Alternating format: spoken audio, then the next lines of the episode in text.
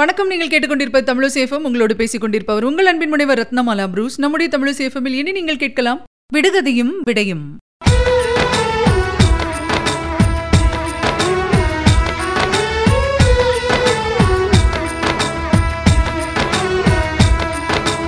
தட்டாடுக்கு சட்டை போட்டால் குட்டி பையன் கட்டையால் அடிப்பான். இந்த விடுகதைக்கு என்ன அர்த்தம்? இந்த விடுகதையின் விடை என்ன?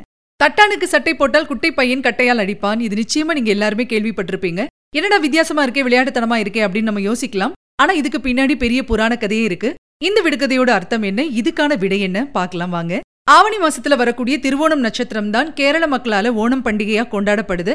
இப்போ கேரளா அப்படின்னு அழைக்கப்படக்கூடிய மலையாள தேசம் தான் மகாபலி சக்கரவர்த்தியின் ஆளுமைக்கு உட்பட்ட பகுதியா இருந்திருக்கு. கேரள மக்கள் இன்னைக்கு வரைக்கும் மதித்து போற்றும் அளவுக்கு உன்னத அரசனாக இருந்தவர் தான் இந்த மகாபலி. முப்பத்து முக்கோடி தேவர்களும் பொறாமைப்படுற வகையில நல்லாட்சி பண்ணியிருக்காரு. தானம் கேட்கக்கூடிய வறியவர்களுக்கு தட்டாமல் வழங்குபவர் தான் தட்டான். தட்டான் அப்படிங்கிறவர் இங்கே மகாபலி சக்கரவர்த்தி. தட்டானுக்கு சட்டை போடுறது அப்படின்னா தானம் கொடுக்க நினைக்கிறவங்களுடைய எண்ணத்தை தடுக்கிறது. அதாவது தானம் செய்ய விடாமல் தடுக்கிறது. அதுதான் சட்டை போடுவது அப்படின்னு அர்த்தம். தட்டான் அப்படின்னா கமண்டலம் அப்படின்னு சொல்லுவாங்க. இந்த மகாபலி சக்கரவர்த்தி அஸ்வமேத யாகம் செஞ்சுட்டு முடிவுல தானம் கொடுக்கலாம் அப்படின்னு முடிவு பண்ணியிருந்திருக்காரு.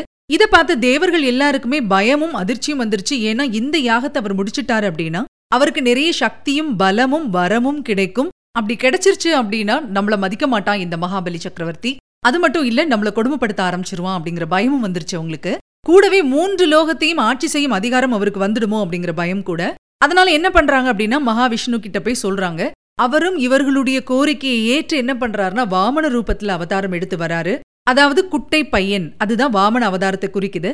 மூன்று அடி உயரமே உள்ள வாமனர் ஒரு கையில தாழம்பு கூடையும் இன்னொரு கையில கமண்டலமுமாக மகாபலி சக்கரவர்த்தி வேள்வி நடத்துற இடத்துக்கு வராரு. வேள்வி முடிஞ்சு தான தர்மங்களும் நிறைவு பெறுது. அந்த நேரத்துல தான் அங்கே தாமதமாக யார் வரா அப்படின்னா வாமனர் வராரு. வாமனரை பார்த்ததும் மகாபலி சக்கரவர்த்தி அவர்கிட்ட வராரு.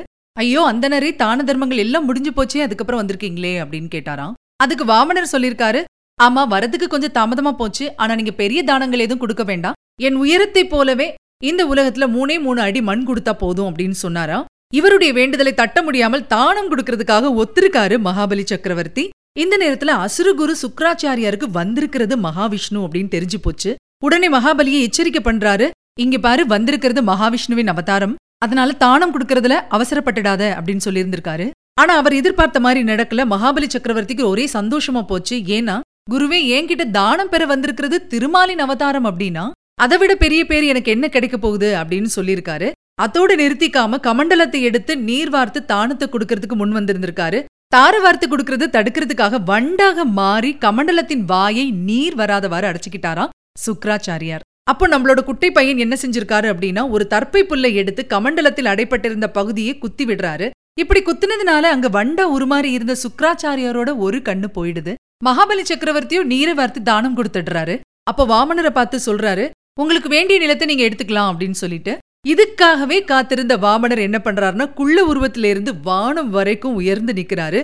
இத பார்த்து ஆச்சரியத்துல மலைச்சு போய் நிக்கிறாரு மகாபலி சக்கரவர்த்தி. என்ன செய்யறதுன்னு தெரியல. அப்படி உயர்ந்து நின்ற வாமனர் என்ன பண்றாரு அப்படின்னா முதல் அடியை கொண்டு மண்ணுலகத்தையும் இரண்டாம் அடியை கொண்டு விண்ணுலகத்தையும் அளந்து முடிக்கிறாரு. இப்ப மகாபலி சக்கரவர்த்திட்ட கேக்குறாரு சக்கரவர்த்தியே நான் இரு உலகங்களையும் இரண்டு அடியில் அளந்து விட்டேன். மூன்றாவது அடியை எங்கே வைப்பது? அப்படின்னு கேக்குறாரு. அப்ப மகாபலி சக்கரவர்த்தி நிலத்தில் மண்டியிட்டு அமர்ந்து சிரம் தாழ்த்தி என்ன சொல்றாருன்னா இறைவா மூன்றாவது அடியை என் தலை மீது வையுங்கள் அப்படின்னு. மகாவிஷ்ணுவும் தன்னுடைய மூன்றாவது அடியை மகாபலி சக்கரவர்த்தியின் தலை மீது வச்சு அவரை பாதாள உலகத்துல தள்ளிடுறாரு. அதுக்கப்புறமா அங்கிருந்து சுக்கராச்சாரியா தன்னுடைய தவறை உணர்ந்துக்கிறாரு. அவர் மன்னிச்சு கொடுப்பதில் வள்ளலான மகாபலி சக்கரவர்த்தியின் புகழை உலகறிய செய்தவர் மகாவிஷ்ணு. ஆக இப்ப புரிஞ்சிருக்கு உங்களுக்கு விடுகதையின் அர்த்தம். விடுகதையை மீண்டும் சொல்றேன். தட்டானுக்கு சட்டை போட்டால் குட்டை பையன் கட்டையால் அடிப்பான் அவன் யார்? இங்கே குட்டைப்பையன் என்பவர் மகாவிஷ்ணுவின் அவதாரமான வாமனர். தட்டான் என்பவர் மகாபலி சக்கரவர்த்தி. சட்டை போட்டவர் அதாவது தடை செய்தவர் சுக்ராச்சாரியார் ஆக தட்டானாகிய மகாபலி சக்கரவர்த்தியை சட்டை செய்த சுக்ராச்சாரியாரை கட்டையால் அடித்தவர் திருமாலின் அவதாரமான வாமனர். இதுதான் அந்த விடுகதைக்கு விடை. இப்ப நீங்க தெரிஞ்சிருப்பீங்க. ஆக இந்த விடுகதை விளையாட்டுக்காகவோ வேடிக்கைக்காகவோ சொல்லப்படுறது கிடையாது. அதுக்கு பின்னாடி இப்படி ஒரு புராண கதை இருக்குது. சரி இனி நீங்க தைரியமா இந்த விடுகதையை யார்கிட்ட வேணாலும் சொல்லலாம். அதற்கான கதையையும் சொல்லலாம் விடையையும் சொல்லலாம். மீண்டும் ஒரு விடுகதையுடன் அதற்கான விளக்கத்துடன் அதற்கான விடையுடன் உங்களை சந்திக்கிறேன். அதுவரையில் உங்களிடத்திலிருந்து விடைபெற்றுக் கொள்பவர் உங்கள் அன்பின் முனைவர் ரத்னமாலா புரூஸ். தொடர்ந்து இணைந்திருங்கள் இது உங்கள் தமிழோசேஃபம் இது எட்டு தீக்கும் எதிரொலிக்கட்டும்.